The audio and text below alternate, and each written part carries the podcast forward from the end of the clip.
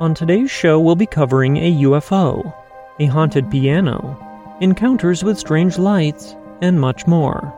All coming up on this episode of Paranormal Mysteries.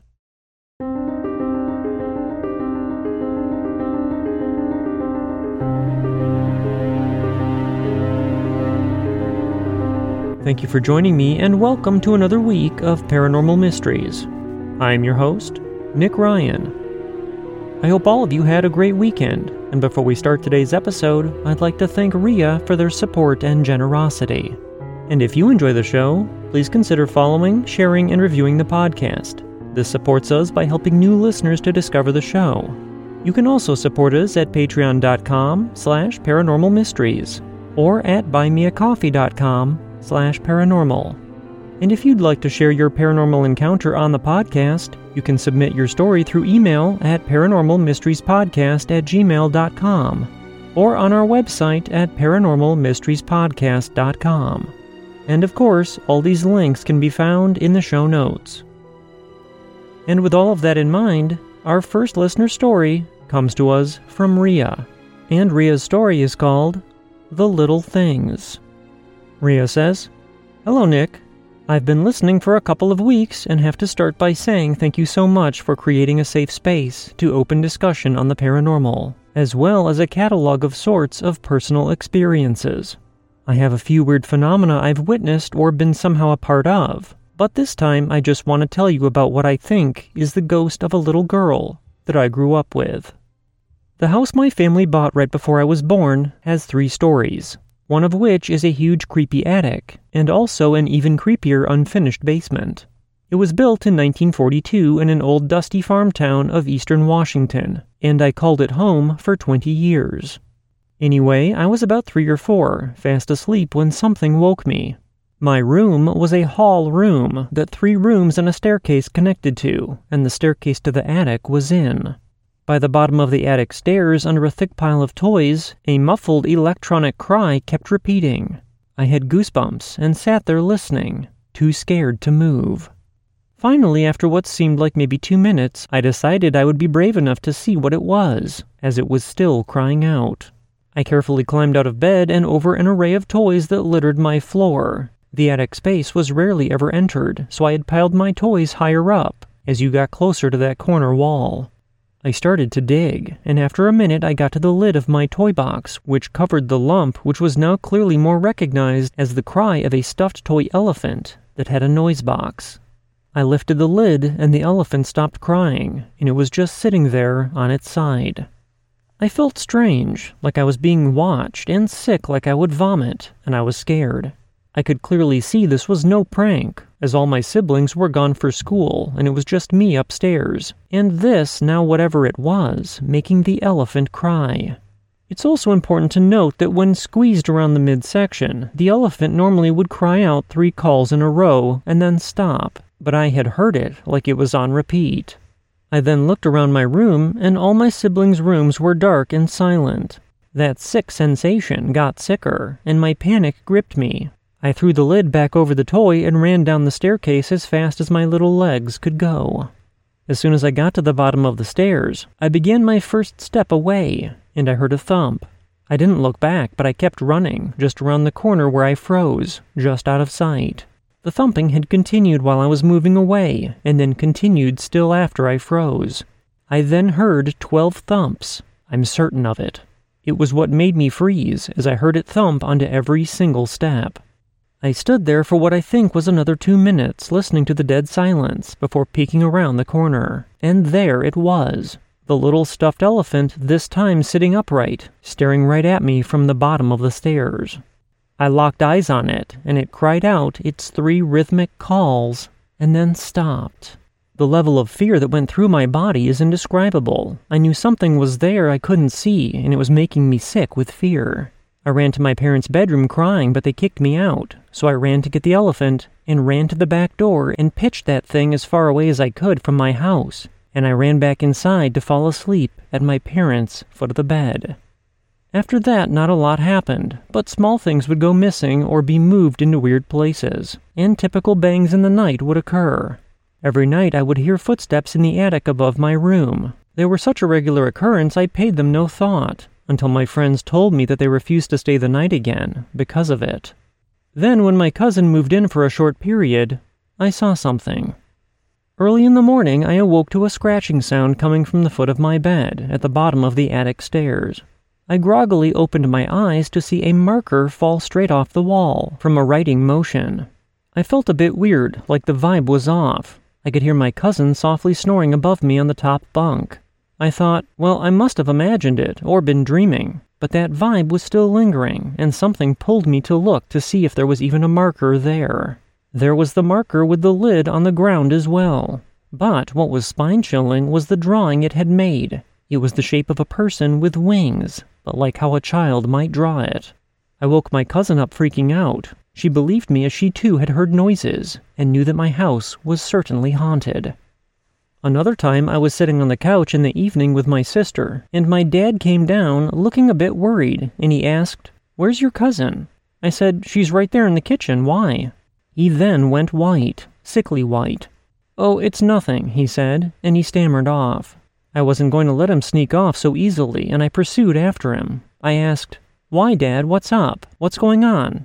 He then muttered kind of half to me and half to himself, I thought, I mean, I was pretty sure, that I had heard one of you girls singing in the fort. We had literally just that day moved the bunk bed to beside the attic staircase and put blankets up, obscuring the entire area. My dad then walked off, puzzled. I then told my cousin, and in about ten minutes my dad came back with a demeanor that had changed to angry.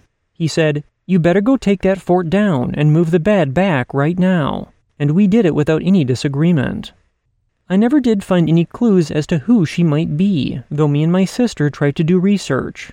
The drawing is still on the wall of that house that my dad and my brother still live in, and if I ever get a chance, I'll get a picture of it, though I highly doubt that it'll be any time soon. I have not set foot in that room since I moved out 10 years ago, and I have no plans to, as the house also seems to have a horrible dark presence that I am scared to death of. Well, thanks so much for reading. I can't wait to hear more stories from you and others in your podcast. Ria. Our next two stories of the night come to us from Lori, and Lori's first story is called Reunited. Lori says, Hello there. I have really enjoyed listening to your podcast and would like to contribute. I have had many unexplainable events, but this is one that is actually explainable, and one of my favorites. I live in Chagrin Falls, Ohio, an area with many old homes and a rich history.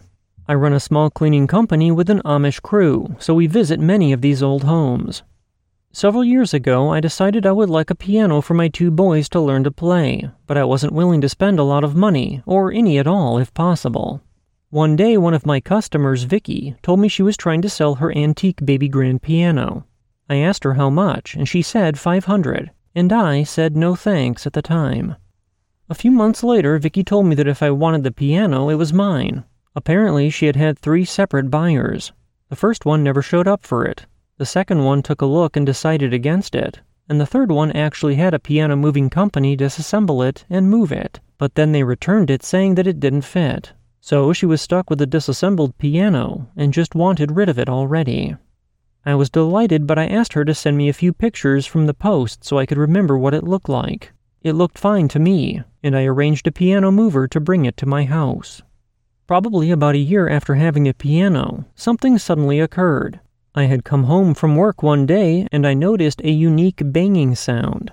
I am well accustomed to all the noises my house makes the furnace making its mechanical sound, the windows creaking, the floors making noises in certain areas. But this was different. This was two consecutive bangs at a time. No matter where I was in the house, I heard it. I went to bed that night and was woken up by it several times. The next morning, I got up for work and didn't hear anything, and when I came home, I decided to investigate further. I walked all throughout the house trying to recreate this sound, and finally, when I took a step into my bedroom, I heard it. When my foot went down on the ground, I heard the first bang, and when I picked my foot up, I heard the second bang. It was the ductwork underneath the subfloor. Apparently, putting pressure on it made it pop down and back up. A feeling of relief came over me that I had found it, but it was immediately followed by my stomach sinking, because who or what was doing it? I proceeded to make dinner for my husband and kids. I tucked the kids into bed that night and sat down in the family room to watch TV with my husband. The banging started to occur again. I said to him in almost a desperate voice, Don't you hear that banging? And he brushed me off and said, It's probably the cat.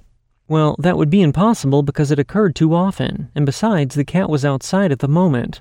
Additionally, we locked the cat up at night, so he would not have had access to that part of the floor, and he was also too light to push the subfloor down that far. I decided I would go into the living room to do some work at the desk. The living room was located in the front of the house with no TV or radio, just a quiet room with a piano and a comfy couch. To get to the living room from the family room, you would have to walk through the kitchen, down a long hallway, and then around the corner to the living room, so the two of them were set quite a bit apart. As I am sitting at the desk with the piano behind me, I heard a very low tone of voice, but somewhat loud, say, Mom.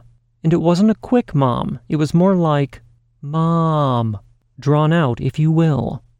I froze, and the hair on the back of my neck stood straight up, and the possibilities ran through my head. Could it be my 10 year old? That wasn't his voice, so the answer was no. Maybe it was my 6 year old. Definitely neither kid because the voice was way too low. I slowly turned my head to the right to see what was behind me. When I looked, there was nothing there except the piano and comfy couch, so I decided to check on my kids. They were both sleeping soundly. I proceeded back to the family room where Tim was still watching TV. I asked him, Did you hear someone say mom? Of course, he brushed me off and said it was probably the TV. That was not the case, though, because I only heard the word mom and nothing more. From there, I decided to look at those pictures that Vicky sent me way back to see if there were any orbs or anything. The picture she sent me had the piano in her living room next to a couch and mirror. To my surprise, in the mirror, there was a little boy with Victorian dress attire, looking at the piano. He had chubby cheeks and a dress shirt buttoned all the way up, with a vest over top. Vicky did not have a small boy, and those pictures were taken by a realtor with nobody in the room except for herself. Then it started to make sense. Obviously, this boy is looking for his mother. A week later, I was at Vicky's house for a cleaning session. She was usually at work, but happened to be home this time. I decided to share the story with her and the picture of the boy that she obviously didn't notice when she sent it to me. Her jaw nearly hit the floor. I didn't know the history of this piano, but apparently her mother bought that piano from a friend when Vicky was a little girl, which was probably 40 years prior. Her and her siblings grew up with that piano, and eventually it became hers. When they were growing up, her mother used to come into the room asking who was calling her name. It became a running joke in the household that her mother always thought someone was saying mom to her. That poor boy had been looking for his mother back then as well. I felt so bad for him, I thought I would try to tell him what to do. So one night I went to the living room and tried to mentally tell him that his mother was in the light, and if he walked to the light, he would find her. Maybe he listened, because after that, there were no more banging or other disruptions whatsoever. Rehashing the story actually brings to mind two instances I had forgotten about that occurred before he said my name. On two separate occasions, when I was home alone, a single note on the piano played, it was the same note both times. At the time, I thought it was maybe the cat, although coincidental that it would have to have been the same note played. Now I just wonder if that was him as well. Thank you for listening and allowing people to share their unique stories. Sometime in the future, I will share some more of the unexplained stories, because they still nag me to this day. I'm hoping I find others with similar experiences, but I haven't yet. Lori. Lori included the picture of the boy in the mirror, and I have added it to our forum for everyone to see. As I said, our next story of the night also comes from Lori, and this story is called Lights in the Woods. Lori says, Hi, Nick. I really enjoy your podcast, and I'm hoping one of your listeners has some information regarding an experience I had many years ago. If so, please put them in contact with me. It was a clear summer evening when my husband and I drove to his parents' house to check on it since they were out of town. The house is located on a semi country road in Russell Township, Ohio. The street is lined with trees that canopy over the road. It is very hilly and heavily wooded, and the east side of the street is owned by a private park, which is relevant later in the story. We checked on the house and everything seemed to be fine, and we proceeded to drive down the street towards our home. As we came to the top of a steep hill, a bright white ball of light about the size of a basketball was headed straight for our car. Before I could even think, the light hit our car and everything flashed white for what seemed like an eternity. It was the strangest feeling. Everything was blindingly white. I couldn't see anything at all, and there was a deafening silence. Then suddenly we were back at the top of the hill, but everything went back to normal. The first thought I had was that we had lost time. I looked at the clock and it seemed to show the right time. I asked my husband if he was okay and he said yes. We were dumbfounded by this. I also wondered how our eyes weren't affected. Usually, after seeing such a bright light, your eyes would see spots or at least take a second to adjust, but this did not happen. We were back, and our eyes didn't seem to be affected. I fully expected to arrive home and find a burn mark or something on the car, thinking it was some sort of lightning, although there were no storms or clouds in the sky. Maybe it was heat lightning, but it was clearly a very defined ball of light, not just a flash. To my surprise, the car didn't show any signs of damage at all. I don't have an explanation of what happened that night, and my only logical conclusion was that it was ball lightning. However, there are a few other events involving white lights in that area that would refute the ball lightning theory. First, my sister in law Judy lived in a rental property within the privately owned park to the east of my mother in law's street. We were driving past the park when the ball of light hit our car. She lived there with her husband deep in the wooded area. The house was so deep in the woods that they had to park their car and walk along a wooded trail and over a stream to access the house. One morning, Judy mentioned to her husband that she had had the strangest dream. She dreamt that she woke up, and every single window in the house had the brightest white light shining into it. It was a blinding light. Her husband's face turned pale, and he said to her, in utter shock, that he had the same exact dream. Ever since then, they are convinced that it was extraterrestrial activity. In addition to that event, it has been brought to my attention that the owners of the park have also noticed activity in the woods. There have been bright white balls of light moving around in the woods on several occasions, and they don't have an explanation.